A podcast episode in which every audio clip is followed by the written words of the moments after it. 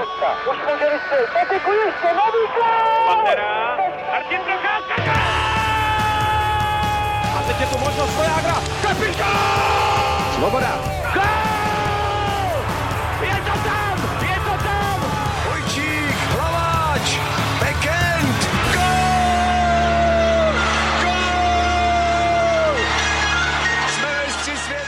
Dobrý den. Semifinále Extraligy rozhodlo o tom, že si letos o mistrovský titul zahrají třinečtí oceláři a brněnská kometa. Zatímco Brňané obhajují loňské zlato, oceláři se probojovali do finále po třech letech. Rozhodne o konečném triumfu třinecké mládí anebo brněnská zkušenost. Kromě extraligového finále se budeme věnovat také startu playoff v zámořské NL a opět probereme také reprezentační scénu. V dnešním Hokej Focus podcastu vítám Karla Knapa z MF Dnes. Ahoj. Ahoj, dobrý den. A Oto Dubna a Tomáš Řandu z webu čtsport.cz. Ahoj. Ahoj. Od mikrofonu zdraví Ondřej Nováček. Na úvod se podívejme na obě semifinálové série Extraligy. Souboj mezi Plzní a Kometou se dal považovat za předčasné finále. Letošní vítěz základní části narazil na obhájce loňského titulu. Brňané potvrdili standardně vysokou výkonnost ve vyřazovacích bojích a po pěti zápasech si vybojovali postup do boje o titul. Západočeši nenašli recept na Kometu, zejména v domácím prostředí, kde hráli všechny tři duely. O to, čím si to vysvětluješ? Já když jsem viděl Kometu jak proti Vítkovicím, tak proti Plzni, já jsem neviděl silnější tým od té doby, co začal úpadek Setína. Oni přesně v každém okamžiku vědí, co chtějí hrát. Mají organizovanou hru a hlavně mají sebevědomí. Ta Plzeň, ty první dva zápasy byly z mého pohledu vyrovnaný herně. Možná i Plzeň měla víc šancí, ale Kometa dokázala v tu pravou chvíli zabrat a vždycky potrestat tu malou chybu, kterou ta Plzeň udělala, protože ten největší rozdíl, který jsem viděl třeba ve hře obrany, je, že Kadlec už mi přišlo, že na tuhle tu fázi playoff už rychlost úplně nestačí. A ve chvíli, kdy se zároveň Plzni zranil Kindle, tak oni tam neměli nikoho, kdo by, kdo by nějaký usměl tu defenzivu a ta, jinak ta plzeňská obrana je hrozně mladá. Zatímco, když se podíváme na obranu Komety, tak tam je Němec, Gulaši, Krejčík a takový Barenka, dokonce dva zápasy seděl na tribuně. Takže ten rozdíl právě v, té, v, jakoby v zkušenosti a v síle té obrany byl v té sérii hodně znát a proto také Kometa postoupila poměrně hladce do finále. Já začínám kometu trošku podezírat z toho, že schválně končí v základní části tak, aby mohla začínat série venku. Mně přijde, že jí to uh, náramně svědčí to, že jde ven, většinou se jí podaří vyhrát hned první zápas, tím se uklidní. Ten uh, potenciální favorit té série je trošku znervózní a ve chvíli, kdy Kometa přidá to druhé vítězství, tak uh, už se veze na té vlně kterou dokáže přenést do toho domácího prostředí, kde se může spolehnout na skvělé fanoušky, kteří je táhnou. Ten soupeř potom už eh, marně se něčeho chytá v té sérii. Myslím si, že Plzeň potvrdila to, že ve chvíli, kdy eh, nesplnila tu roli toho favorita, aspoň v těch prvních dvou domácích zápasech, tak eh, potom už se neměla o co, o co opřít. A ve chvíli, kdy v tom třetím zápase byl stav nerozhodný 2-2 na konci zápasu,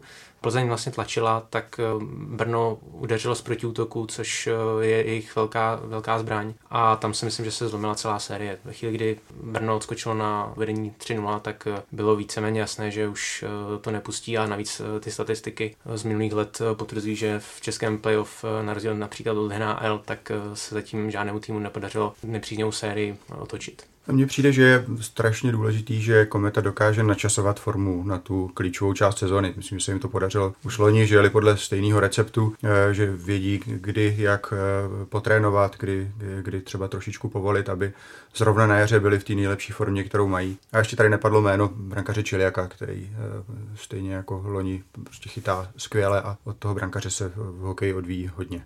Zatímco přísnější měřítka snesl při závěrečném hodnocení v plzeňském dresu pouze Milan Gulaš, tak z komety se vedlo více hráčům v čele s Martinem Eratem, Hinkem Zohornou a Martinem Nečasem. Kde hledat, Karle, příčiny rozdílné formy nejlepších hráčů na obou stranách? To těžko takhle úplně odhadovat, ale myslím si, že opravdu Kometa dokázala načasovat tu formu, měla ten luxus, že mohla rozložit tu sílu do, do více útoků. Plzeň v okamžiku, kdy nefungovala spolupráce Mertl Gulaš, tak nebo nefungovala tak jako v základní části, tak prostě byla poloviční. No. To je ještě klobouk dolů před Milanem Gulašem, který se zranil těsně před olympiádou, tak to vypadalo, že playoff vlastně vůbec ani nebude hrát. Obdivuhodný, jak se dal do pořádku. Skvělý, jak hrál, ale přece jenom Mertl se neprosazoval tolik jako v základní části, kdy byl nejlepší střelec. Jo. A myslím si, že ta druhá vlna takový ten podpůrný scoring, taková ta vyrovnanost v těch lineách prostě chyběla Plzni. Na druhého finalistu se muselo čekat do šestého duelu, než oceláři využili třetí postupový matchball a přešli přes vzdorující Hradec Králové. Slezané se nakonec na poslední krok pořádně nadřeli, když s Čechy sehráli tři prodlužované zápasy v řadě, včetně rozhodujícího klání, které ukončil Ondřej Kovařčík. Tomáši, co podle tebe Hradci chybělo k tomu, aby přes oceláře mohl postoupit? Mého pohledu se uh, Hradci sešly dvě nepříjemné věci uh, najednou. A to byly špatné vstupy do utkání, kdy neustále museli dotahovat uh, skóre, většinou prohrávali po první třetině. V sérii s Libercem to ještě zvládli, tam hlavně potom na konci série jim pomohlo právě to, že střelili první branku a potom tou svojí defenzivou pověstnou si ty výhry uhráli, ale právě proti Třinci už tady už narazili. Ruku v ruce s tím se vlastně Hradec potýkal s tou špatnou produktivitou. Jediný vlastně, kdo vyčníval, tak byl Radek Smolňák, tam ta sázka na angažování tohoto hráče na, řekněme, na poslední chvíli, na ten vrchol sezóny, ta vyšla. Smolňák střelil pět branek a z toho čtyři vítězné v playoff takže tomu jako jedinému bych řekl se dařilo v útoku. Jinak eh, ta útočná potence byla velice špatná. Červený cingel po třech golech. Jaroslav Bednář jediný gol v playoff. Tam byť teda nechci eh, házet veškerou jako vinu za, za, za ofenzívu na Bednáře, ale v těch minulých letech se Radec trošku spolehal na to umění eh, Bednářovo a ve chvíli, kdy i on se svým způsobem trápil, tak nebo nebyl tak vidět, nebyl tak dominantní, tak se s tím trošku svezla, svezli ti spoluhráči. Já si myslím, že se podepsalo na tom výsledku té série i to, že Hradec měl nejstarší tým a e, přijde mi, že hraje jako nejstarší hokej, takový 10-15 let dozadu. E, když se člověk podívá dneska, jak se hraje v NHL nebo na, nějaký, na mezinárodní scéně, tak je ten hokej mnohem rychlejší, dravější, Hradec měl spoustu zkušených, šikovných, dříve skvělých hráčů, ale myslím, že ten tým byl za Zenitem a oni tam prostě dlouhodobě nedávají moc veliký prostor mladým hráčům a myslím, že na to docela dojeli, protože i když Třinec, jak tady padlo, že má mladý tým, já bych si teda mladý tým představoval ještě tak aspoň o pět let mladší, protože NHL tam jsou úplně jiní mladí hráči a excelují v 18, ve 20, ve 22 letech, zatímco v Třinec tam má okolo 23, 4 hráče maximálně, ale zrovna ti byli v té sérii skvělí, takže to je možná dobrá cesta, dobrý signál, jak osvěžit český hokej, nespoléhat na 35 a 40 dát co největší prostor mladým hráčům a ono se ukazuje, že to nemusí být čekání na to, jak se to jednou vyplatí, ale že to může vyplatit hned. Oceláři potvrdili, že se umí s absencí střelce Martina Růžičky vypořádat a Třinec se nadále může spolehnout na své mladé hráče, kteří doplňují zkušené spoluhráče a tahouny produktivity Jiřího Polanského a Vladimíra Svačinu. Jaké aspekty třineckého úspěchu bys ještě přidal o to? Já bych určitě se zastavil ještě u té čtvrté formace s Čenčalou, bratry Kovařčíky a vlastně v tom posledním zápase tam hrál Aron Chmielevsky tahle ta lajna, která hrála skvěle už eh, ve čtvrtfinále, dala v té semifinálové sérii přesně tolik gólů, co celý Hradec dohromady. Bylo to 9-9. Pro Hradec, který je velmi zkušený, a my jsme tady mluvili o tom, že Hradec dokáže vyhrávat na jeden, dva góly. Problém je, že on v té sérii dal víc než jeden gól, tuším dvakrát. A ve chvíli, kdy se mu zároveň přestane dařit v obraně, tak ten tým s tím hokejem, jaký hraje, má hrozný problém. Ono, kdyby jim to vycházelo směrem dozadu, Rybár to zavřel, tak eh, se dá vyhrávat v playoff 2-1. Ale ve chvíli, kdy jim to kdy to ne, kdyby nevycházely začátky utkání, kdy vlastně vždycky v každém zápase dal 13 první gól, tak eh, v tu chvíli ten Hradec s tím systémem hry, jaký měl, měl s tím strašný problém. A rozhodně bych eh, vyzdvihnul brankáře Hrubce, který si myslím v tom přímém souboji Rybára hodně zastínil. Já bych podpořil tvoje slova se Šivonem Hrubcem. Já jsem se podíval ještě jednou na, na, na ty výsledky celé série, tak uh, Hrubec v prvních třech zápasech inkasoval vždy jenom po jedné brance. To je naprosto ideální stav. A v celé sérii, pokud se bavíme uh, o prvních 60 minutách, bez těch prodlužovaných zápasů, tak inkasoval jenom sedmkrát v šesti zápasech. To je prostě, to je parádní forma, a mm, jak se ukázalo, tak eh, Třinec se dokázal vypořádat s tou absencí růžičky a ty góly právě začaly dávat jiní, takže jim se to sešlo perfektně a Hrubec potvrdil tu skvělou formu teď eh, vlastně s, s vrcholem sezóny, kterou si, si přenesl z, z ligy mistrů. Ono je mm, vlastně kolikrát eh, může mít pozitivní účinek na tým to, že tu hvězdu ztratí, že se vlastně jako semkne, přestane se ohlížet na to, co, co hvězda předvede, kolik golů nastřílí a, a tohle byl případ Třince, který opravdu jako dokázal se nenechat zbourat nepřítomností svého kanoníra.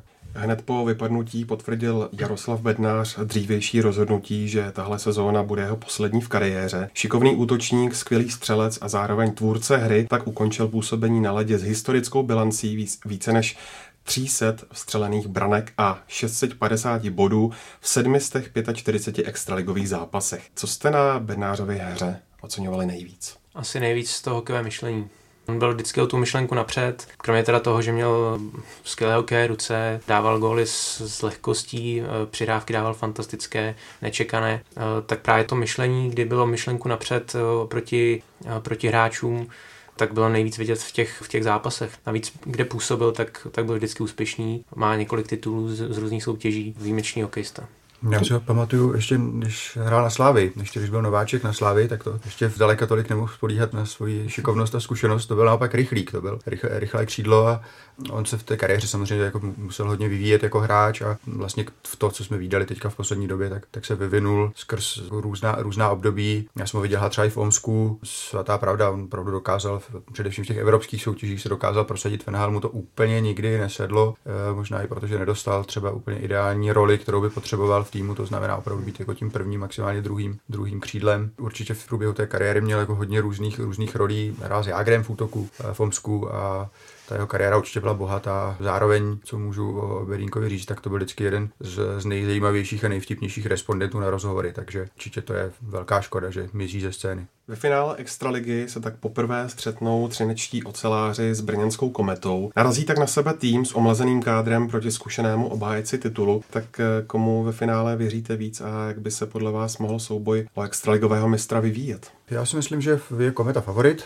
i když bude začínat venku, i když vlastně tady jsme si řekli, že možná je to dokonce i výhoda pro ně. Ten tým je opravdu jako dobře, dobře naladěný, dobře vedený, velmi si věří, což se třeba ukázalo i po té, co ztratili ten jeden zápas Plzní, tak, tak ten následující, kdyby někdo mohl jako pochybovat, jak se to na nich podepíše, nepodepíše, jako dali dost tráznou odpověď na to, jak, jak na tom jsou, vyhráli, vyhráli docela přesvědčivě dovedou hrát takový ten, řekněme, klasický český styl, založený spíš na, na chytrosti, na kombinaci, ale mají tam i tu výbornou dravou lineu s nečasem v centru, takže jsou tam i různý, různý styly, klapují přesilovky, takže eh, si myslím, že, že Kometa měla vyhrát. Ono je to hrozné kliše, ale tady myslím, že v téhle sérii bude ještě asi stokrát důležitější ten první zápas. Kdyby totiž Třinec vyhrál, tak uh, mu to dodá hrozné svědomí a oni si v tu chvíli si řeknou, my si můžeme hrát. Ve chvíli, kdyby Kometa vyhrála ten první zápas, tak přece jenom ten Třinec ví, jak hrál Kometa proti Vítkovicím, jak hrál proti Plzni a že to je vlastně pořád to deja stejný. Prostě Kometa přijede ven, vyhraje první zápas, uklidní se a pak už se hraje to svoje a ten, ten soupeř prostě na ní už jako nedosáhne. Ale kdyby se Třinci povedlo vyhrát první zápas, tak ta série může být hodně zajímavá. Já se obávám, že ve chvíli, kdyby Třinec ten první zápas prohrál, tak to může mít stejný průběh jako proti Plzni, jako proti Vítkovicím, vlastně jako proti komukoliv. Možná ještě dalším potenciálním faktorem by mohla být uh, třinecká únava, neboť uh, Třinec uh, si prožil dlouhou sérii s Pardubicemi na sedm zápasů, s Hradcem na šest zápasů, byly tam i nějaká prodloužení a možná, že se ani nebavím tak o fyzických silách jako o těch psychických, kdy čelili prostě tomu Eh, tomu nepříjemnému konci série s Hradcem, kdy se jim nedařilo ukončit tu sérii a postoupit do finále a s tím dalším zápasem i vzrůstala se myslím trošku nervozita na, na, na straně Trince. to Kometa ta měla de facto dvě rychlé série, pošetřila síly, což vyhovuje právě těm starším hráčům Komety, opět budu začínat venku, takže jsem zvědavý, jestli, jestli se ta, ta únava nějak projeví a pokud ano, tak uh, Kometa bude mít určitě návrh hodně důležité ještě role eh, vlastně těch tahounů komety. Martin Rat je proslulej, proslulej tahoun, který může klidně třeba každý den přijít na zimáka, reptat a nadávat se všechno špatně a, a co, co, by se dalo zlepšit a, vlastně udržuje ten tým v takové jako větší pozornosti, že tam nikdo nepropadne nějakým představám, jako že jsme dobrý a tak, to opravdu jako nedopustí. Plus mají ještě Čermáka, že dalšího velice zkušeného hráče, který jako dá pozor na to, aby tam nikdo nic neflákal a tohle jsou taky jako velmi dva důležitý muži pro zbytek playoff. Přímé přenosy z každého hracího dne finálové série mezi Třincem a Kometou můžete sledovat na ČT Sport a webu čtsport.cz. První zápas je na programu v sobotu 14. dubna. Pořad Boli hokej živě startuje v 18 hodin.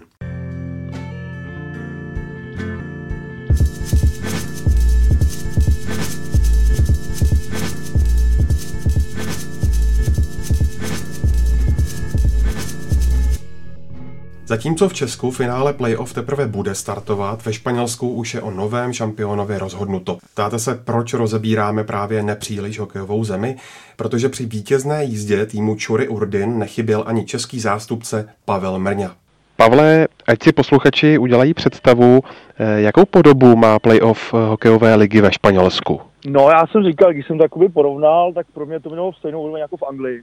Asi tak bych to nějak přirovnal. Mhm. Mm-hmm. bych řekl, že to bylo tak asi pro mě stejný. Kdybyste to mohl rozvíst třeba, eh, jakou, jakou podobu má třeba anglický hokej, pro ty, kdo, kdo neví? V Česku bych to přirovnal na nějaký ten střed třeba druhé ligy Mhm. v Česku, nebo druhé ligy, uh, extraliga, první liga, z té druhé ligy.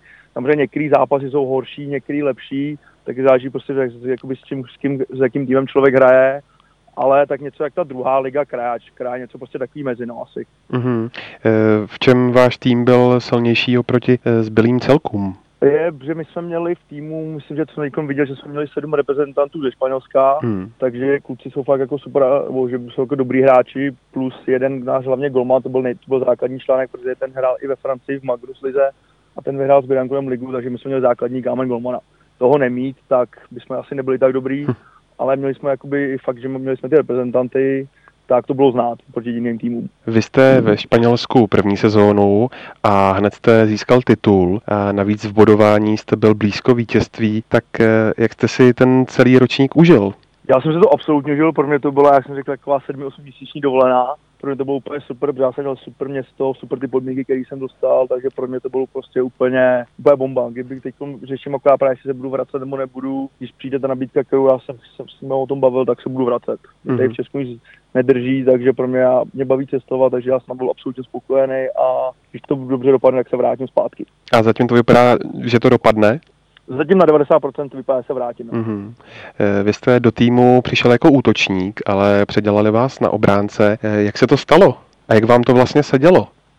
Já už jsem to měl dopředu daný, že jsme, protože oni právě útočník už tam byl ten Slovák, kterým jsme spolu hráli, ten Vladimír Lantoš, kým jsme hráli dřív. Mhm. A oni právě útočníka měli, ale schánili beka. A já už jsem párkrát toho beka hrál, tak říkám, tak jim řekneme, že jsem hrál prostě beka, to zkusím, nebo jakoby, že jsem to hrál, že to prostě hrát budu. A samozřejmě oni jakoby věděli, že jsem útočník, ale měl jsem uh, takový ty ofenzivní chutky, jsem prostě byl ten čtvrtý útočník, ale musel jsem samozřejmě vědět, že budu bránit a docela mi to vyhovalo, protože já i v Česku hraju inline, tam hraju v obránce, Hmm. tak jsem nějaký lehký návyky z toho měl ale jako nebyl to nějaký extra těžký, nebyl to nějaký extra těžký přesun. Jako samozřejmě, když jsem bránil, tak bylo vidět, že jsem útočník, že jsem obránce, ale nějak jsem si s tím myslím, že docela dobře popasoval. Eh, Jak se vůbec hokejista do takové soutěže dostane? No přes kontakty. Hmm. Já se dobře, já si prostě jinak, jsem tam nikoho neznal a právě ten spoluhráč tam se mnou byl, tak tam nějaký kluci dřív hráli, takže prostě díky tomu, že jsme tady s tím klukem jsem hrál loni ve, ve Sloven, na Slovensku Michalovcí, tak prostě díky kontaktům. Jinak asi prostě to nejde, no. Už jsme to nakousli trochu na začátku, ale jak byste eh, popsal obecně úroveň španělského hokeje a zaskočilo vás třeba během působení něco konkrétního? No tak zaskočilo, musel jsem to jakoby říct, že, jsem nečekal, jaký bude mít, jakoby, že jsem jakoby koukal třeba na internet, že jaká je hala tady to, tak to byla klasická hala, jakoby, co mají ty druhé ligy, jako fakt hezká. My jsme tam měli jako super zázemí, my jsme měli maséra, fyzio, prostě cokoliv, věci, které jsem hlasoval, jako že jsem neměl s ničím problém, tak to mě docela překvapilo, že jsem teda čekal, jako do čeho půjdu, ale musím říct, že to bylo úplně super. Já jsem tam měl třeba srovnatelný i s první ligu jako u nás. Hmm. To jsem byl hodně překvapený. Jaký je tam vlastně život? Vy žijete na severu u moře, tak eh, eh, jaké to je?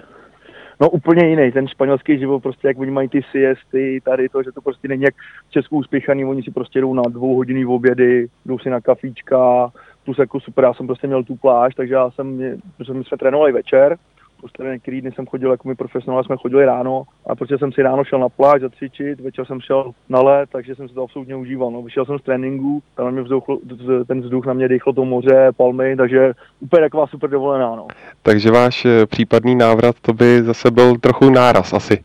Asi jo, zase. A mě jakoby třeba musím říct, že jsem se bál, jakoby, kolik bude hrát zápas, a my jsme odehráli nějaký, že jsme byli i na pohárech, jsme odehráli 29 zápasů, takže to už jsem v poslední době jsem vždycky ve Francii bylo 22 zápasů, takže teď jsem říkal, že bych nevím, jestli bych se dokázal překvapit, že zpátky naskočím do 50 kol, abych, abych to zvládnul.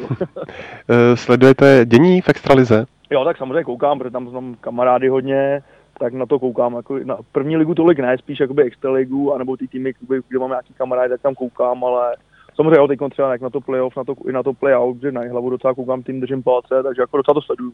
Eh, My jsme teďka eh, v tom dnešním díle podcastu probírali právě playoff i baráž. Jaký je váš osobní tip, jak to dopadne? No já teda doufám a věřím té hlavě, že to udrží, protože klukům to moc přeju a myslím si, že Kladno postoupí. Hmm. Já myslím, že tam asi Jarda trošku vy, vyhecuje, že to samozřejmě pro ty kluky mladý je to prostě takový zadosti učení, tam prostě mají takovýhle na střídačce, tak si myslím, že Kladno a je hlava, myslím já. A co se boje o titul týče? No, tam, tak, jelikož jsem Pražák, jak to nepřeju Brnu, tak doufám, že vyhraje Třinec. Přeji Třinci. Jako, Brno si teda myslím, že vyhraje, že jako v té hrajou, to jsem viděl, tak hrajou fakt jako v neskutečném laufu, že jsou fakt jako super, ale přál bych to Třinci.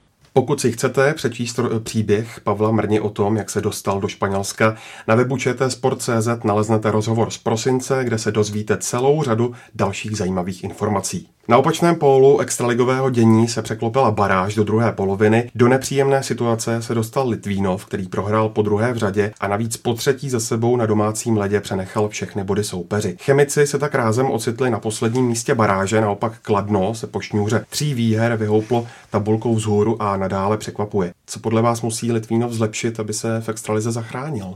Podle mě Litvínovský problém je v hlavě. V tom zápase teďka posledním s Karlovými Vary, oni po první třetině vedli, přišli z kabiny, dostali dva rychlé góly a ten tým úplně, úplně vypadl z role. V tu chvíli prostě Vary byly všude o krok dřív, vyhrávali souboje, přidali třetí gól a, a na tom, na tom Litínovu už bylo vidět, že jako mentálně nemá sílu na to, aby ten, ten zápas dokázal zvrátit. A ve chvíli, kdy tohle to není, teď nebudu říkat žádnou zjevenou pravdu, tohle to není klasická tabulka o 14 týmech, kde hrajete po každý někým jiným. Tady každá vaše ztráta je zároveň zisk někoho jiného v té malé tabulce. To znamená, že každá porážka bolí dvakrát tolik a čtyřbodový rozdíl na tým postupový nebo řekněme na pozice udržení se může zdát pětkou před koncem vlastně, že to ještě není nic. Ale ono, když dvakrát vyhrajete, tak to nic není, ale dvakrát prohrajete, tak je to v podstatě konec. Takže pro mě teďka nejdůležitější bude, teď hrajou dva zápasy, hrajou v Kladně a budou hrát uh, si hlavou, tak pro ně je strašně důležitý se nějakým způsobem zmobilizovat a dokázat tyhle ty zápasy zvládnout, protože jestli, jestli by nedokázali vyhrát nakladně, tak uh,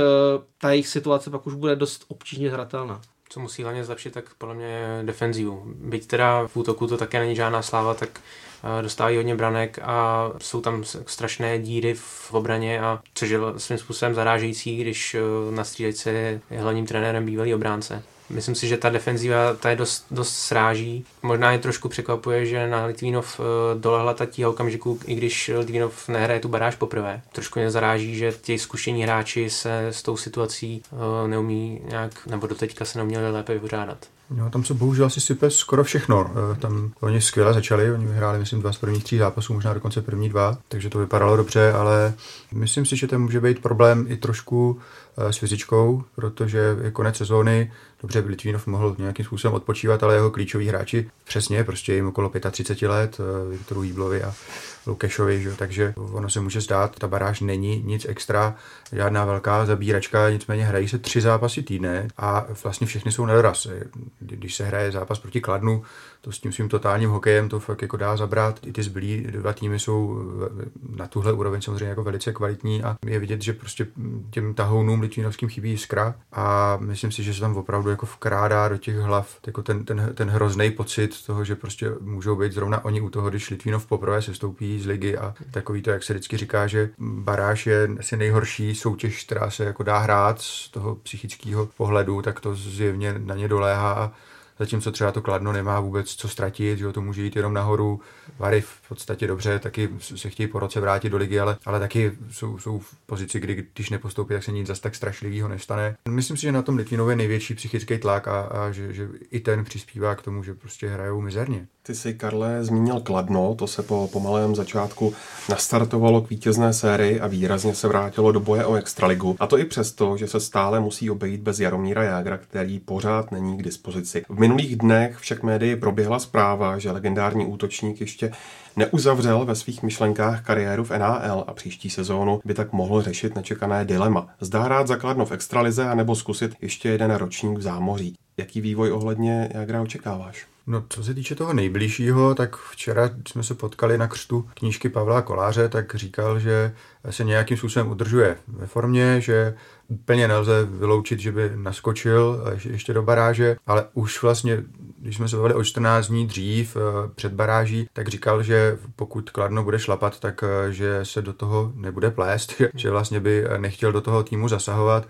ono opravdu je pro to mužstvo obrovský zásah, když do něj nastoupí Jágr. Teď už by to asi nebyla taková, taková půmelice, jako když on přijel z Ameriky, kdy uh, spousta těch kluků se ohlížela, co teda ukáže, co předvede, jak ten zápas rozhodne. Pavel Patra mi vyprávěl, že vlastně to měli úplně stejně, když, když se vrátil dřív uh, z těch svých angažmá nakladno, že opravdu 5-6 zápasů trvalo, nežli začali se ohlížet sami na sebe, nežli začali se soustředit na to, co předvedou oni a přestali jenom zlížet, co předvede božský Jaromír. A teďka teda už by ta situace byla trošku jiná, než když se vrátil z Calgary, ale pořád eh, by se museli nějak rozhodit liny, že on Jágr vyšel určitě na přesilovky a spousta věcí by byla jinak. Pokud ten tým, který teďka funguje výborně, v tom pokračoval, tak myslím si, že je od Jaromíra dost moudrý do toho nezasahovat a nechat, nechat ho šlapat dál. A co se týče nějaký té dlouhodobější vize, tak eh, podle mě i podle něj je eh, šance na to, aby se vrátil do NHL malinká. On osobně ji vyčíslil na 0,0001%, jestli si to dobře pamatuju.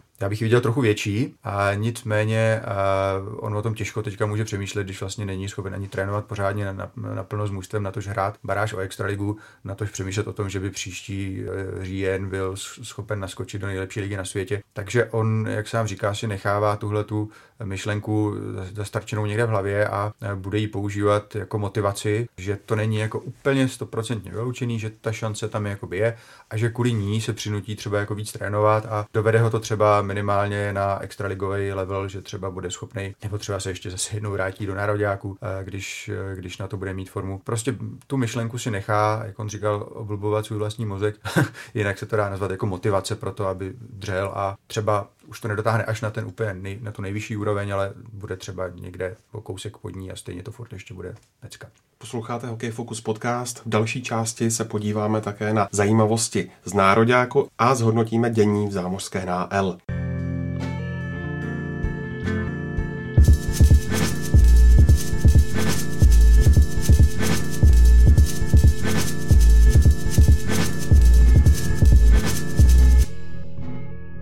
Český národní tým je v plné přípravě před blížícím se světovým šampionátem v Dánsku. V rámci Eurohockey Challenge se národní tým střetl dvakrát s výběrem Švýcarska a připsal si dvě jasné výhry. Co ty první přípravné zápasy ukázaly, Tomáši? Zatím se jedná o začátek přípravy, takže spousta hráčů ještě není k dispozici vzhledem k rozjetým playoff v evropských soutěžích, respektive NHL. Takže prostor dostávají mladí, to si myslím, že je ten, ten hlavní moment.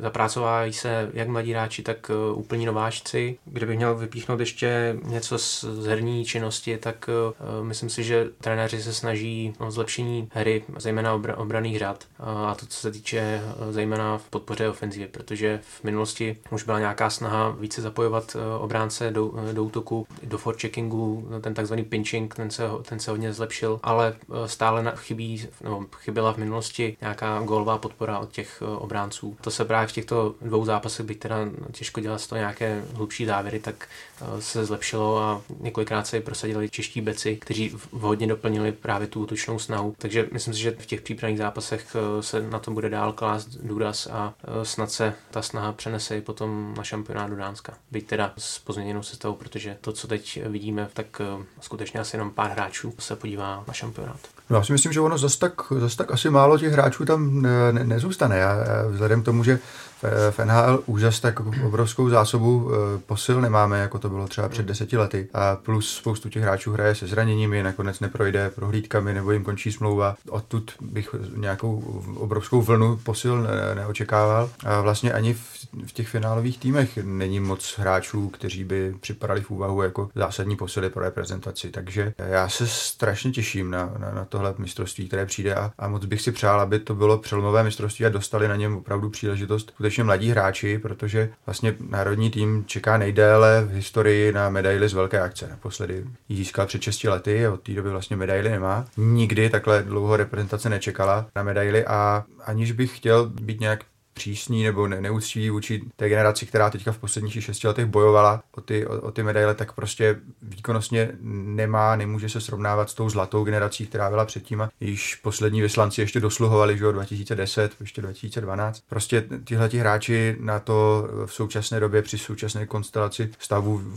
stavu a výkonnosti týmu světových prostě na tu medaili nemá, nebo když se k ní přiblížila, tak na ní nedokázala dosáhnout. A mně přijde, že prostě nastal nej, nejvyšší čas, už, měl, prostě, už myslím, že ta změna měla přijít dřív, ale teďka je nejlepší příležitost prostě dát šanci mladým klukům, nechat hrát klidně všechny čtyři teenagery skvělý, který máme, což je Martin Kaut, Martin Nečas, dneska v noci vypad Filip Zadina v Quebec Major Hockey League, budoucí možná dvojka, trojka draftů a Filip Chytil, že je taky už v přípravě, nebo má se, má se do ní zařadit, tak prostě tyhle ty kluky bych nechal hrát, dal bych jim prostě šanci, dal bych jim prostor. Ti kluci hrajou moderní hokej, prostě lítají po ledě, umějí to. To, že prostě někde nedodržejí nějaký taktický pokyn, nebo jak říkal trenér Jan Janda, že nemůže jet nečas na olympiádu, protože nemá svaly a neorientuje se v obraném pásmu, fajn, ale pak máme prostě spoustu hráčů, kteří třeba svaly mají, orientují se v obraném pásmu, ale když je potřeba dát gol, tak ho nedají. A, a na tomhle troskotal národní tým v, prostě v posledních čtyřech, pěti letech, když už přelezl čtvrtfinále, tak nebyl schopný dát gol v semifinále nebo v zápase o třetí místo. A prostě kdy jindy vsadit na ty mladý. A nemyslím mladý 22-letý, 23-letý Kubalík. Ne, prostě 18-letý kluky nechat jako prostě hráli Jager, Reichl, Holík v Bernu 1990, prostě na ně vsadit. A jak to může dopadnout, vokolik to může dopadnout hůř než s těma, řekněme, zkušenýma, osvalenýma hráčema, který se orientují v obraném pásmu. Berme to tak, že přes čtvrtfinále, teda do čtvrtfinále se vždycky nějakým způsobem protlačíme a pak jako jestli skončit pátý, sedmý, čtvrtý, to už vlastně jako ne, nedělá ten rozdíl. Tato sezóna je specifická tím, že vlastně svůj vrchol měla už na olympiádě, která v té hierarchii jakoby hokejový je přece jen o něco výš, protože je jedno za čtyři roky. Takže by se dalo říct, že tohleto blbě se to říká, ale je to druhořadá akce. Na druhou stranu, ty týmy tam budou podle mě silnější než na olympiádě. Třeba od Kanaděnů, co můžeme čekat, eh, tak to, to jsem sám zvědavý, pokud přijede McDavid a, a další. V současné situaci Kanada, Rusko,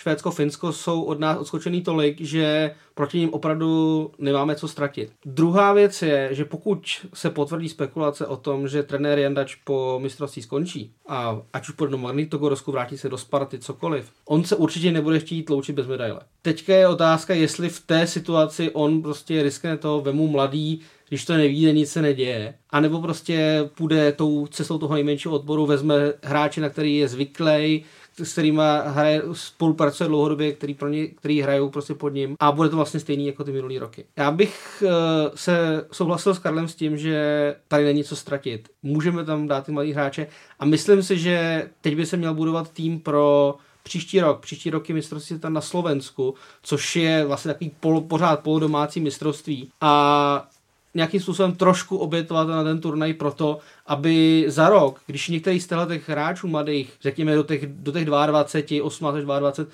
byl k dispozici, aby mohli jet už prostě s nějakou zkušeností a být zase o něco lepší. Já třeba jako úplně nevidím, že by ty, ty mladí hráči byli horší než nějaký ty zkušený, který už jako jsou zapsaný a mají třeba 60-70 startů za reprezentaci. Já, jsem třeba na olympiádě mluvil s Craigem Butnem, což je bývalý generální manažer Calgary NHL a teďka se stavuje x let vlastně respektovaný žebříčky talentů pro, pro draft NHL NHL a, a fakt jako ty hráče zná. Třeba říkal, že ho Filip chytil, učil vyslovovat svoje příjmení, což je pro Kanaděny Američany strašně těžký a pletou do toho něco jako Scheitl a, a Shitl a, a tak. A, takže on skutečně jako ví, jak se to jméno, eh, to jeho příjmení vyslovuje a fakt, fakt má jako super eh, přehled a on říkal, že prostě nechápe, že nemáme nečase na olympiádě. Že prostě je to opravdu i třeba vzhledem k tomu, co předved na dvacítkách takže to je hráč, který, on říkal, že je lepší než polovina chlapů, který tam vůbec jako přijeli z Česka jako na olympiádu. Pro mě třeba osobně teda olympiáda mimochodem jako byla druhořadá záležitost, jako to se týče kvality těch týmů, jako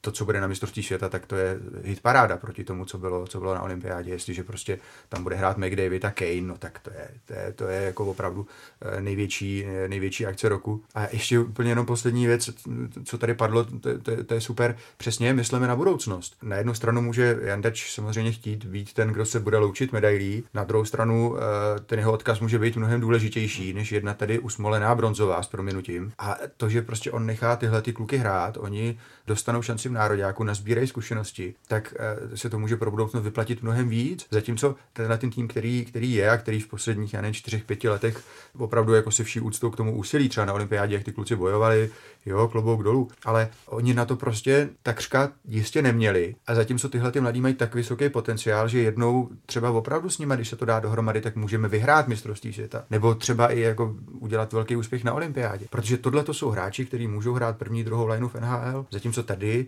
táhli eh, nároďák častokrát hráči, kteří byli v KHL hvězdama, jako Kovář, jo, který prostě do NHL se nikdy nedostal a patrně nikdy nedostane. Jo, občas se tady samozřejmě objevil Voráček, Pastrňák, ale to byli jeden, dva, tři špičkoví hráči, jinak ten tým prostě byl průměrný. Takže třeba zrovna jakoby Josef Jandač mohl být ten, kdo jako první dá šanci této mladé vlně a jednou třeba se na něj bude vzpomínat vděčněji za to, že jim tu šanci dal, než to, že jsme teda jako v Dánsku v roce 2018 jako získali teda bronz po vítězství 2-1 na švýcarském. No. Mimochodem, když jsme do toho Jandačova odcházení, tak uh, máš nějaké zprávy o tom, jak uh, daleko jsou třeba jednání s Martinem Strakou nebo panem Zábranským? Slyšel jsem jenom takový jako off-record zprávy, ano, vím, že, vím, že byly, uh, byly tyhle dva osloveni. Má to nějaký fáze, to jednání, už tam jakoby padlo i nějaký ne, ale pak se to zase vrátilo zpátky do hry a dokonce snad není úplně vyloučená varianta Filip Pešán ještě. Návrat na reprezentační střídačku hlásí Alois Hadamčik, který se nově ujme výběru do 18 let. Juniorskou dvacítku zase převezme právě po Filipu Pešánovi třinecký trenér Václav Varadě. Jak tyhle změny vnímáš o to? Tak eh, Václav Varadě už ukázal, že s mladými umí pracovat a ukazuje to v podstatě v Třinci tahle sezóna je toho nejlepším důkazem. Určitě je to pro ně, pro ty hráče to bude obrovská persona. Stejně jako byl tvrdý na sebe a jako je tvrdý na hráče v Trinci, tak by bude tvrdý i na ty hráče v té 20 a nic jim neodpustí, což si myslím, že pro hráče v tomto věku je velmi důležitý. Já tam vnímám jako jedinou problematickou věc je, jestli což předpokládám, že bude dál pokračovat eh, v Třinci. Mně se zatím možná i u Ačka bych tenhle ten koncept, eh, jsem trenér v klubu a zároveň trenér reprezentaci, bych možná jako ještě zkousnul, ale u té juniorky, u těch mladých hráčů mi přijde, že by s nimi měl být mnohem větším kontaktu, mnohem víc to objíždět a když prostě máte jako vlastně full time job jako v klubu, to, jako, to není, že tam jako jednou denně na trénink a prostě jinak to, ale prostě tam musí člověk být prostě od rána do večera, věnovat se tomu týmu, tak uh, jestli bude mít vlastně jakoby čas na to věnovat se té juniorce. A co, jako, co zase ve, ve chvíli, co bude znamenat pro Třinec, když bude na nějaké reprezentační akci. Jo? E, myslím, že tady tahle ta jako dvojrole není úplně ideální, ale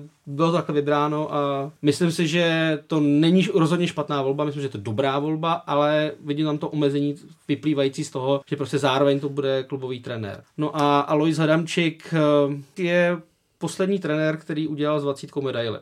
Tomu rozhodně nikdo, nikdo neodpáře a s malými hráči měl v minulosti úspěchy a vlastně, když jsme tady mluvili o tom odkazu Jandače, tak uh, on sám s uh, Hadamčík se rád chlubí tím, že vlastně on v Rize 2.6 přivedl na scénu tu generaci, která pak vlastně dokázala vyhrát mistrovství v Německu a takže vlastně jakoby po tom velkém zlomu Vídeň 2005, kdy jsme vyhráli to poslední vlastně velké zlato, to Německo 2010 byla řekněme, souhra mnoha, mnoha náhod a všeho možného, ale jakoby ten opravdu velký turnaj, kde jsme byli dominantním týmem a to zlato bylo naprosto zasloužené, to byl vlastně Vídeň 2-5. A potom ta generace, co to vybojovala, skončila, tak on přivedl na scénu nové hráče. To znamená, že on jakoby na práci s mladými hráči a jakoby nějaký ten čuch na tohle tohle to určitě má. Jako jeho výhoda třeba proti Varaďovi je zase to, že není zatížen práci nikde jinde. A myslím si, že zatímco u Ačka měl Hramčík občas problém s víc s některými hvězdami, zejména ze zámoří, tak u kluků, kterým je 17-18, asi jako nebude mít jako problém s tím, že by tam neměl respekt. Takže jako, jako volba mi to přijde naprosto pořádku. No já mám trošku uh, problém, co se týče Elize Hadamčíka v tom, že vlastně my potřebujeme skutečně jako chytit, chytit vlak. Zatím, myslím to, že to jednou, jak říkal Filip Pešán, že se za, za tou špičkou tak jako belháme, že to není žádný trisk a myslím si, že se to týká především těch kategorií 17, 18 do 17 do 18 let, zatímco 16 ještě je schopná hrát vyrovnaný zápasy v podstatě skoro s kýmkoliv, tak právě 17, 18, 19, 20 ty kluci jako ztrácejí český. Tam prostě jako je opravdu potřeba sledovat ty nejmodernější trendy, opravdu třeba i teď, když jsme se bavili s Jágrem o koučování, o rychlosti, prostě koučování, o rychlosti hry dneska. Prostě říkal, že minimálně 6-8 očí je prostě potřeba na střídačce a naopak Alois Ramčík vždycky tvrdil, že prostě má být head coach, a maximálně jeden nějaký asistent. Přeci jenom je to trenér ze staré školy. I co se týče takového toho hurá hokeje, který vlastně dneska je velice trendy, je, je v módě. Je to opřední samozřejmě o to, co se děje v NHL, kde září McDavid, Matthews, to jsou letci, šikovní hráči a hraje se, hraje se tam dost otevřeně, dokonce i letos stoupil počet gólů průměrný na zápas v NHL po, po nějaký době tak ten kult toho útoku, eh, ten Hradamčíkovi nesedí. Hradamčík vždycky byl spíš ze zabezpečený obrany, takticky, jo, a já si myslím, při vší úctě k jeho úspěchům a i k tomu, že on dokázal vytáhnout mladý hráče. Mimochodem, když byl majitelem baníku fotbalového, tak právě on vytáhnul Baroše eh, do ligového týmu a pak ho výhodně, že ho prodal. To, to on opravdu skutečně na tohle to má jako výjimečný cit. Ale já si nejsem jistý, jestli on, i když prostě sleduje ty svý vnuky, který má v této kategorii, objel spoustu těch zápasů, jestli prostě je pravý muž pro tuhle tu dobu. Snahu českého hokeje chytit svět, chytit trendy a eh, jestli on dokáže třeba změnit ten svůj přístup k práci, který měl dřív. Prostě pod ním hrál nároďák na jistotu, eh, ze zadu, nikam se moc nehnal. On dokonce potom i xkrát kritizoval Dačovou taktiku útočnou, třeba na světovém poháru, že jsme se prostě vybláznili proti Kanadě, jsme hráli moc, moc aktivně. Ale já si myslím, že tohle je trend, tohle je správná cesta, jak prostě jako čelit světu a nejsem si jenom jistý, jestli je to prostě koncepční řešení. Prostě brát trenéra ze staré školy k 18, když prostě chceme být trendy a moderní a chytit, chytit svět. Přímé přenosy z přípravných zápasů české reprezentace v rámci Eurohockey Challenge i Eurohockey Tour odvysílá ČT Sport a web Sport.cz. Duel Francie-Česko sledujte v pátek 13. dubna od 19 hodin a odvetu pak v sobotu od 20 hodin a 45 minut.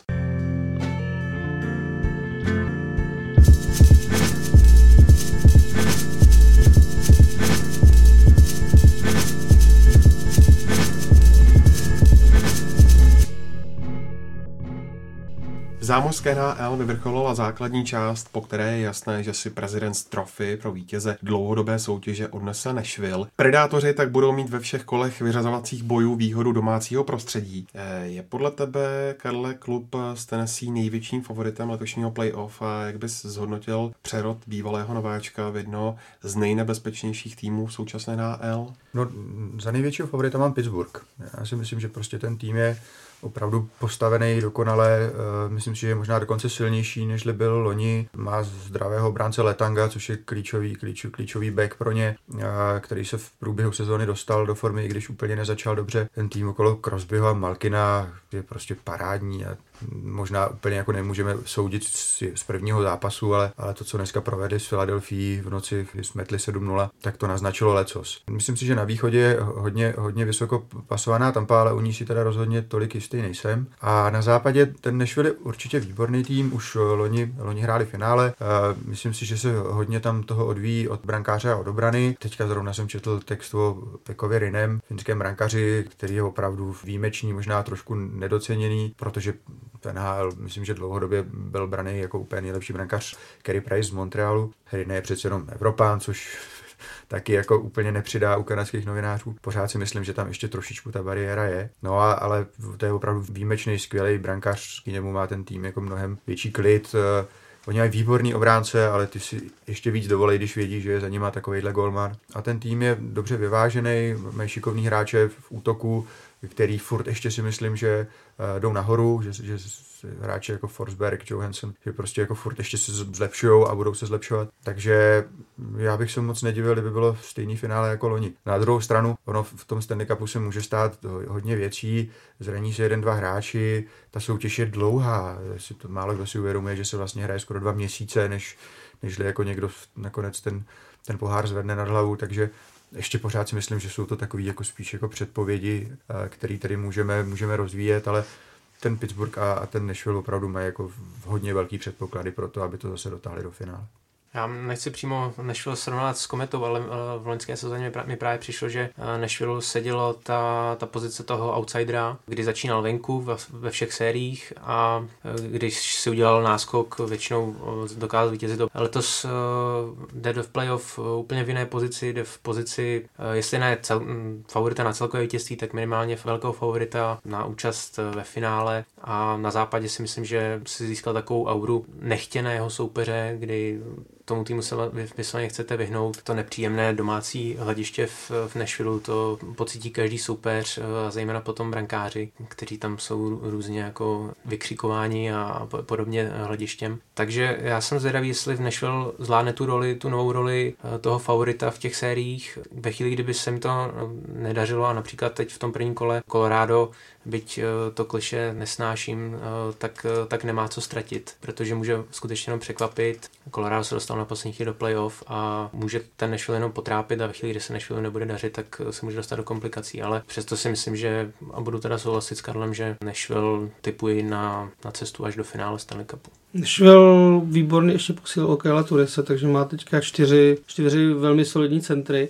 A k jejich obraně oni hrajou nejenom skvěle dozadu, měli jedny z nejlepších čísel v průměru jako gólů obdržených na zápas, ale obránci Nashville dali nejvíc gólů ze všech týmů NHL. To znamená, že oni jsou skvělí jak dozadu, tak dokážou podpořit i útok. Oni nemají jako nějakou vlastně jednu obrovskou hvězdu dopředu, ale oni mají 6, 7 prostě uh, hráčů, kteří dokážou rozhodnout zápas. Nejsou to mega hvězdy, ale jsou to prostě velmi solidní hráči a tohle to, že nespoléhají na jednoho hráče, který se právě může zranit a může to úplně změnit koncept celé série, je pro tu dlouhodobou soutěž podle mě docela určující. A já, když koukám na ty soupeře na západě, tak v tuhle tu chvíli tam nevidím nikoho srovnatelného. Samozřejmě, že když se nějakým způsobem rozstříví Line a Winnipeg třeba potom na ně narazí vlastně ve druhém kole, kdyby vyřadil Minnesota, vyřadil Colorado, tak eh, je může potrápit, protože zase Winnipeg, teď už spekuluju druhé kolo, ale Winnipeg je skvělý na přesilovce, zejména Line,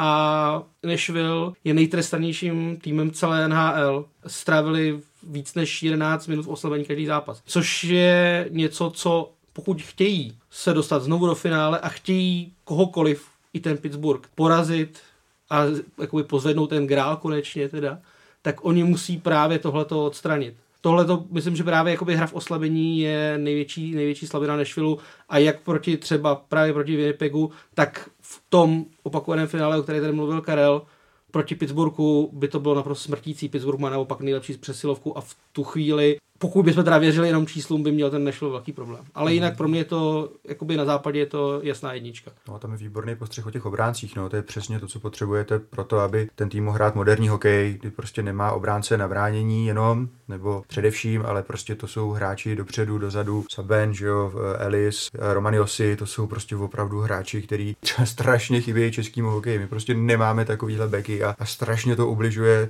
vlastně celý té hře, protože ty útočníci samozřejmě můžou být strašně šikovní, můžou to být střelci a tak, ale v okamžiku, kdy oni nedostanou v pravý okamžik přihrávku do jízdy, nebo prostě opravdu někdo nedokáže zavřít to útoční pásmo, nedokáže vystřelit od modrý tak, aby nenastřelil prvního blokujícího hráče, což se bohužel tomu českému nároďáku stává na těch velkých akcích moc často, no tak to prostě je hrozně těžký. No a ten Nashville, to je přesně jako prototyp. I ten Pittsburgh, i Nashville jsou pro mě jako prototypy moderního hokejového manšaftu a touhletou cestou myslím, že jakože svět pádí, no, protože oni i v té NHL se učí od, od šampionů, když někdo vyhraje, je úspěšný, tak všichni ho kopírují, všichni ty týmy chtějí hrát podobně a, a proto prostě tímhletím, tímhletím směrem pádí světový hokej a přijde mi, že je to jako dobrý recept a návod i, i pro nás. V západní konferenci nezvládl závěrečný finish o postup trochu nečekaně Dallas a na jeho úkor si zahráli o poslední volné místo Colorado se St. Louis. Hvězdy z Texasu se přitom mohly opřít o papírově vyváženější tým než například Lavina z Denveru, kde hledat Tomáši příčiny krachu Dallasu. Tak možná kromě uh, Chicago a Edmontonu je Dallas pro mě největší zklamání na západě. Já jsem Dallasu věřil hlavně teda v tom, v tom závěru. Potkala je série osmi proher v řadě v tom nejkritičtějším období uh, nějakých 15 zápasů do konce. A ve chvíli, kdy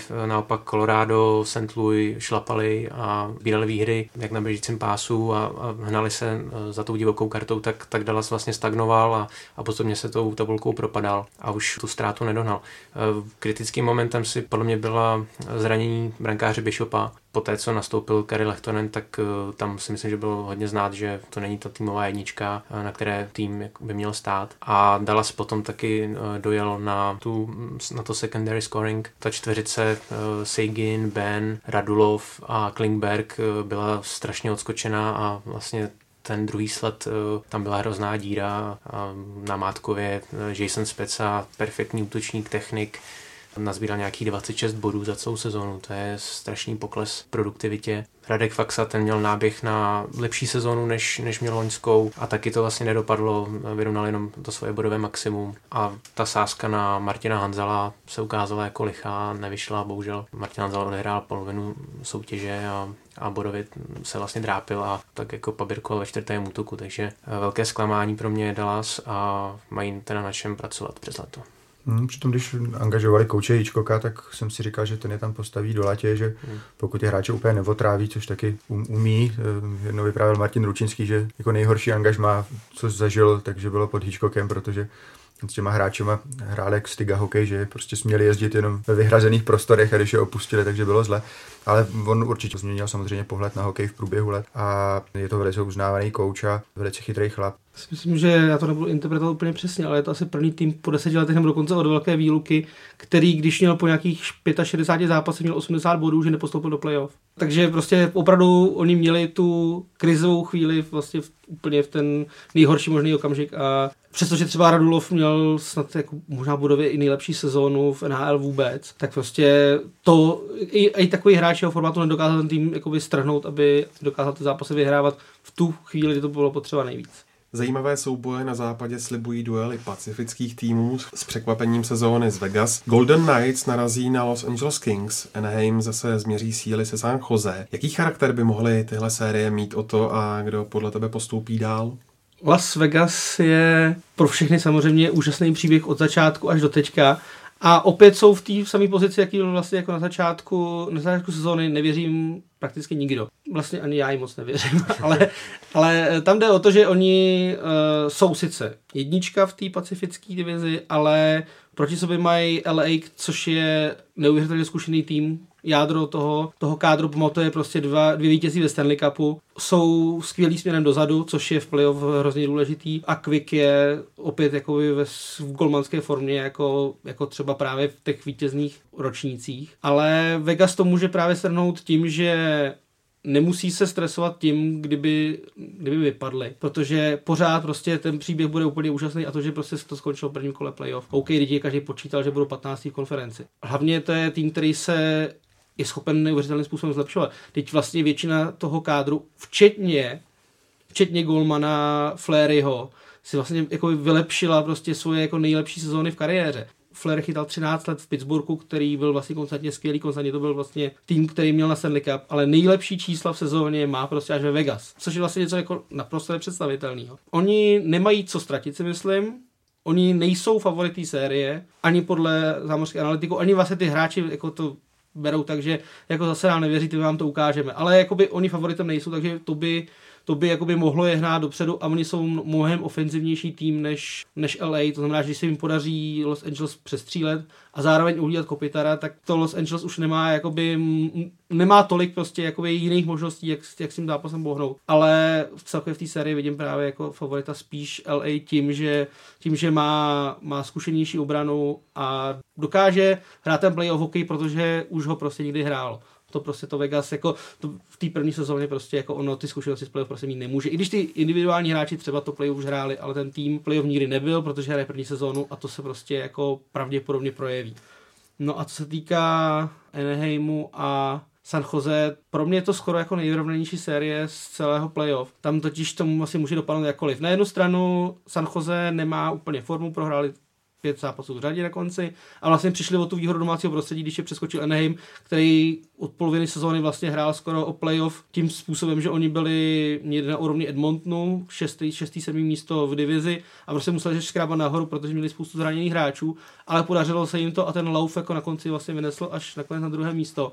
Myslím si, že San Jose, řekněme, má víc hráčů, kteří jsou schopní rozhodnou zápas, který jsou schopní bodově přispět. Mají 13 hráčů z 20 toho základního kádru, se dostal přes 30 bodů v základní části, což se žádnému jinému týmu v NHL nepodařilo mít tolik hráčů jako na takovéhle úrovni. Což eh, si opět myslím, že právě v té situaci, kdy v playoff vypadne jeden hráč, tak u toho, u toho San Jose to nemusí být takový problém. Jako by se nedej bože stalo něco s Ryanem Getzlafem, tak pro Enheim je to samozřejmě složitější. Ale já to, to je pro mě sedmi zápasová série, hmm. kde ten sedmý zápas v tom Enheimu se vlastně může stát jako úplně cokoliv. Ještě jenom napadá s tím příběhem toho Vegas, tak eh, já být majitel Florida Panthers, tak, tak si asi trhám e, porost na hlavě, pokud teda tam nějaký má, protože Když si vezmete, tak koučuje vlastně Vegas Gerard Galan, který se velice pochvaloval spolupráci s Jágrem na Floridě, tam to že výborně klapalo, oni se pod ním dostali na, do playoff a pak ho v uprostřed té další sezóny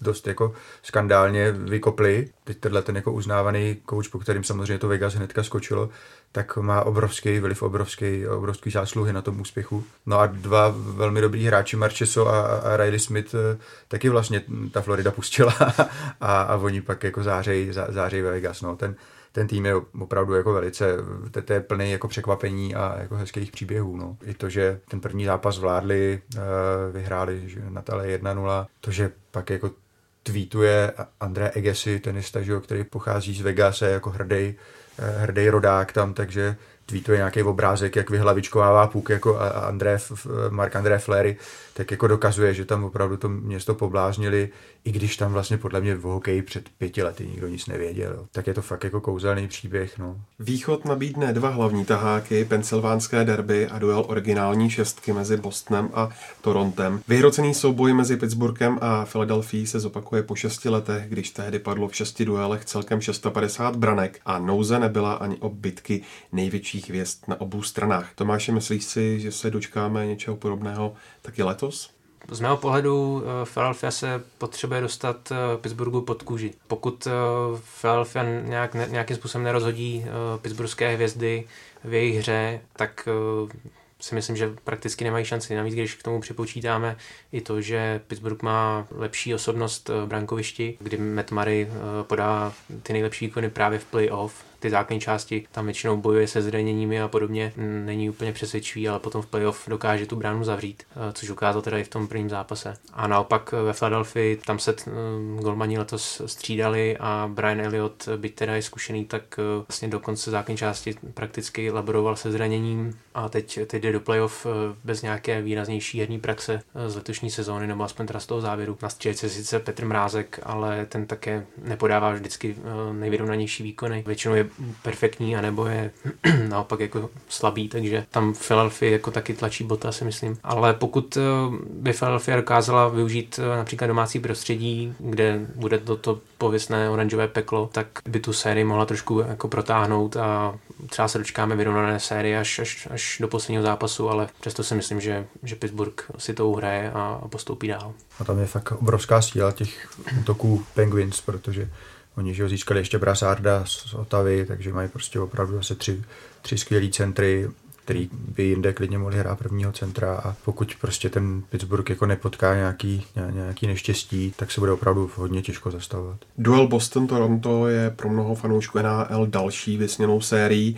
Oba týmy se spolu střetly naposledy před pěti lety a v sedmi zápasech se radoval celek ze Spojených států. Klub z kanadského Ontaria je ale se svými mladíky o rok zkušenější a letos se očekává, že Toronto prvního soupeře v playoff potrápí ještě víc, než jak to pocítil v loňské sezóně Washington. Jak se ti, Karle, zamlouvá obroda Maple Leafs a věříš jim v souboji s Medvedy z Bostonu? No pro mě Boston asi největší překvapení sezóny, jak se dokázali dát dohromady a jak tam, jaký pokroky tam vlastně udělali ty mladí hráči, jako Charlie McAvoy nebo vlastně i David Pastrňák je zase o roku, o kus lepší. A, ale jako Toronto, to je, to je pro mě opravdu jako úkaz, protože po jako mnoha letech, deseti, dvanácti letech, kdy ten klub vlastně fakt jako tápal, ačkoliv to je vlastně nejcennější, nej, finančně nejúspěšnější klub eh, v celé lize, eh, nebo dlouhou dobu byl, tak oni prostě nebyli schopní, nebyli schopní dát dohromady funkční tým. Ale myslím si, že to opravdu jako vzali za dobrý konec, když angažovali eh, Shenehena, Lua Lamoriela a Majka Bebkoka. Těžko hledat v Severní Americe jako lepší mozky, který by prostě měli ten klub postavit na nohy, než, nežli tyhle tři, takže jako myslím, že ty to opravdu jako dali, dali dohromady v překvapivě rychle. Myslel jsem si, že to bude trvat o trošku díl, ale, ale už teďka prostě je ten, je ten tým výborný a na vzestupu a určitě ještě si myslím, že to jako ne, nemá ten vrchol, nebude mít letos, ale už letos může být velice nebezpečný a já jsem se třeba bavil s Robertem Reichlem, který jezdil za Kristiánem Zasinem, sledoval ho tam v juniorský lize a zároveň chodil na hokej i, i na západě, na Fairmontonu a v Calgary i, i se stavil na východě a právě viděl Toronto a byl z nich úplně unešený, že prostě to je přesně jako ten moderní hokej, postavený na mladých hráčích. Mike Babcock je podle mě jeden ze tří nejlepších koučů na světě. Kromě toho, že je velice chytrý a, a nesmírně přísný, tak je taky strašně poctivý. Vždycky říkali kluci v Detroitu, že byl první na zimáku, že byl třeba v sedm ráno, že už byl na zimáku, že opravdu to není takový ten coach, který se postaví na střídačku a veme si žvejku a teď to tam bude jako koučovat, že, že fakt je velmi, velmi poctivý v těch přípravách a že to bere strašně vážně. A myslím si, že se to opravdu odvíjí od těch tří chlapů, který se jmenoval na začátku, že ten klub opravdu postavili do latě. A myslím si, že Maple Leafs a Winnipeg Jets, že mají asi největší budoucnost aspoň takhle, co rychle dokážu rekapitulovat, že pokud prostě neprorazí letos, což myslím, že tam furt jsou jako větší favoriti, tak během dvou, tří, čtyř let prostě fakt budou úplná špička. Na konci základní části oznámili konec profesionálních kariér tři zástupci draftového ročníku 99. Poslední zápasy v NHL odehráli švédští bratři Daniel a Henrik Sedinové, kteří strávili celou kariéru v Kenax a také český kanonýr Radim Vrbata. Všichni tři se na určitý čas dokonce sešli v jednom útoku. Jakou stopu zanechala švédská dvojčata ve Vancouveru a jaký odkaz zůstal po jednom z deseti českých hráčů s tisícovkou startu v NHL? Já si myslím, že dvojčata i když tam chybělo to jedno vítězství ve finále Stanley Cupu proti Bostonu, kdy vedli 3-2, vedli 3-2, prohráli 3-4, takže vlastně oni tu svoji misi úplně jako nekorunovali, tak, eh, tak já si myslím, že je tam milujou, no, protože Oni za prvé teda jsou to samozřejmě jako skvělí hokejisti s úžasným příběhem, jak se prostě dva kluci z Ernst Kelzviku dostali do jednoho klubu NHL, jak je prostě dokázal Brian Bark draftovat, jak to dokázal zařídit, protože to, vlastně, to vlastně byla Mission Impossible, to skoro nebylo myslitelné, aby prostě dva v podstatě stejný hokejisti šli na druhém a třetím místě a draftovali jeden klub, takže ten příběh je fakt úžasný. Ale oni opravdu, aspoň z toho, co jsem jako slyšel a četl, tak opravdu jsou jako strašně fajn chlapy, no, že třeba zrovna ten Radim Vrba tam mi vyprávěl v rozhovoru 10 minut jenom o sedinech, jak eh, když tam poprvé přiletěl, takže na něj čekali na letišti, že ho, že ho vozili po městě, že mu všechno ukázali, že než se tam prostě jako zorientoval, tak mu dělali v podstatě taxikáře, všechno mu poradili, kde je jaká banka, kde to prostě jako zařídit, školka pro děti, jo, že prostě všechny tyhle ty věci, to, přitom by se dalo říct, že jako oni by mohli být ty že jo, který jakoby si tam jako tak drží tu svoji pozici hvězd a nemůže být ukradený, jestli prostě přišel nějaký hráč nebo nepřišel, ale ono to prej fungovalo, takže každý, kdo nový, kdo přišel, takže ho prostě sedini prostě přijali, v, přijali v kabině a chovali se hrozně vstřícně. Další věc je samozřejmě to jejich hokejové umění, protože a to ten Radim Vrba to taky popisoval, když jsme se o tom bavili, že, že oni prostě jsou naprosto originální jako v překonávání obran, že? Dřív byli nějaký legie zkázy Lindros, Leclerc, Renberg, který to prostě bourali, že jo, nahodili půlka a přes dva, tři hity se k němu dostali zpátky a dohrnuli to do brány, nebo prostě byl Jaromír Jágr, taky, že jo, fyzicky dominantní hráč, který byl hrozně silný, zároveň k tomu vybavený, takže měl ty svoje individuální průniky, kličky a, a to tyhle ty dva vlastně, ty, ty, oni nepotřebovali dělat kličky, oni nepotřebovali nikoho zbourat, oni si prostě dokázali tak geniálně přihrát, dokázali to tak jako vyťukat, ty, ty narážičky viděli se navzájem, ani se nemuseli vidět. Já nevím, jestli prostě to je tím, jak se říká, že ty dvojčata jsou navždy spojený, tak jestli prostě opravdu mezi nimi byla nějaká, nějaký spojení, nějaká intuice, že oni věděli, kde je ten druhý. Takže spousta těch diváků v tom Vancouveru ještě i po těch třeba 15 letech jako se byla schopná divit, pane bože, jak oni tohle viděli, jak, jak tohle dokázali, jak to udělali. A ten Verbát asi hrozně pochvaloval tu spolupráci s ním, ano, že opravdu jako k ním vel, velmi dobře pasoval a, a že oni mu jako přidělili tu roli toho střelce. On říkal, jako já bych kolikrát taky třeba ještě přihrál, ale já jsem viděl, že kdybych přihrál, tak se u přihrávku jem, protože oni by mi to zase ještě vrátili před tu prázdnou, jo, a takže oni byli velice, velice originální, velice oblíbený a i když ten Vancouver pořád čeká na ten Stanley Cup, pořád to nevyhrál, byl třikrát ve finále, ani jednou na ten pohár nedosáhnul, tak eh, si myslím, že na ně budu vždycky vzpomínat hezky a ta jejich rozlučka byla opravdu jako dojemná, no, to by opravdu jako člověk uronil slzu.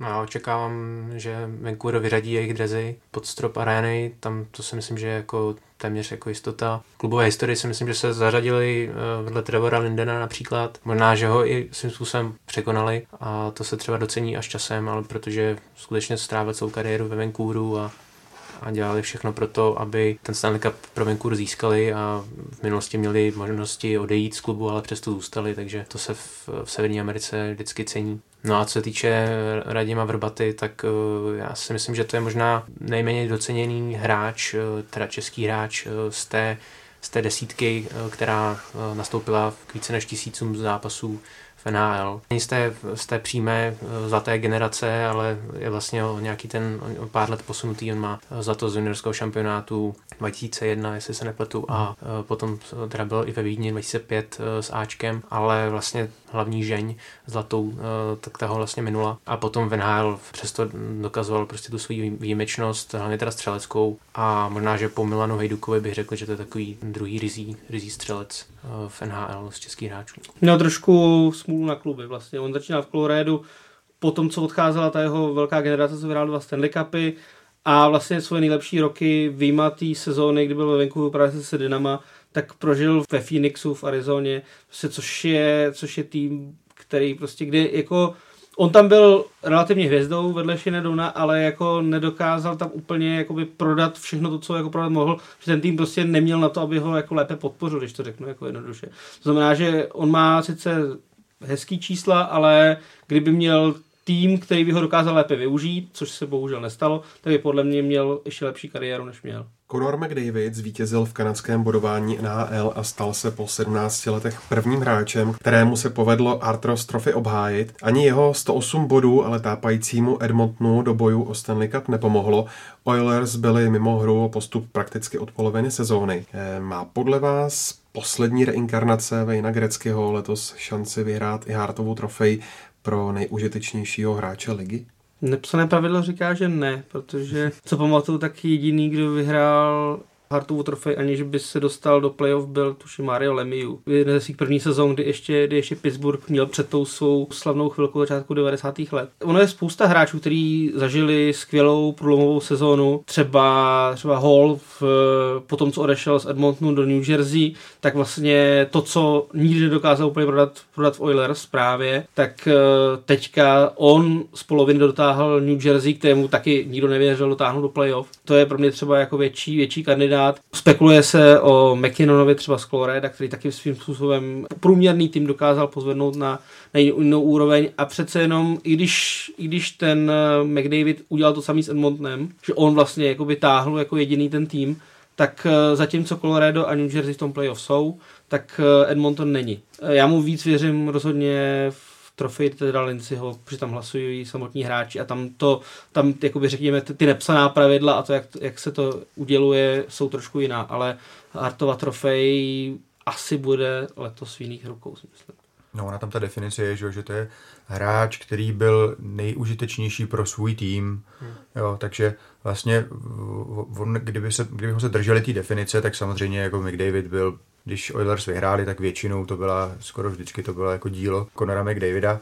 Na druhou stranu přesně přihlíží se nejvíc jako k úspěšnosti toho týmu. Takže já si osobně myslím, že určitě Hard Trophy nedostane a k těm kandidátům, který už si zmínil, tak bych ještě přidal Claude Giroua ve Philadelphii, který měl 100 bodovou sezónu a byl opravdu klíčovou, klíčovou postavou Flyers a, a ten je teda do playoff dotáhnul a tak toho si myslím, že ještě bychom taky mohli brát mezi ty žavý kandidáty. Já si myslím, že letos je to možná nejméně přehledné za poslední roky a souhlasím tady s těmi jmény, která padla. Z mého pohledu asi eh, možná trošku, trošku vyniká ta série Taylora Holla, ta bodová série 26 zápasů, kdy pokaždé dokázal bodovat a bylo to právě v té druhé polovině sezóny, kdy se lámal chleba a byť teda společně s brankářem Kincaidem, tak, eh, tak on měl eh, asi tu největší zásluhu na tom, že New Jersey se dostal do playoff, takže z mého pohledu možná by mohl vyhrát Taylor Hall.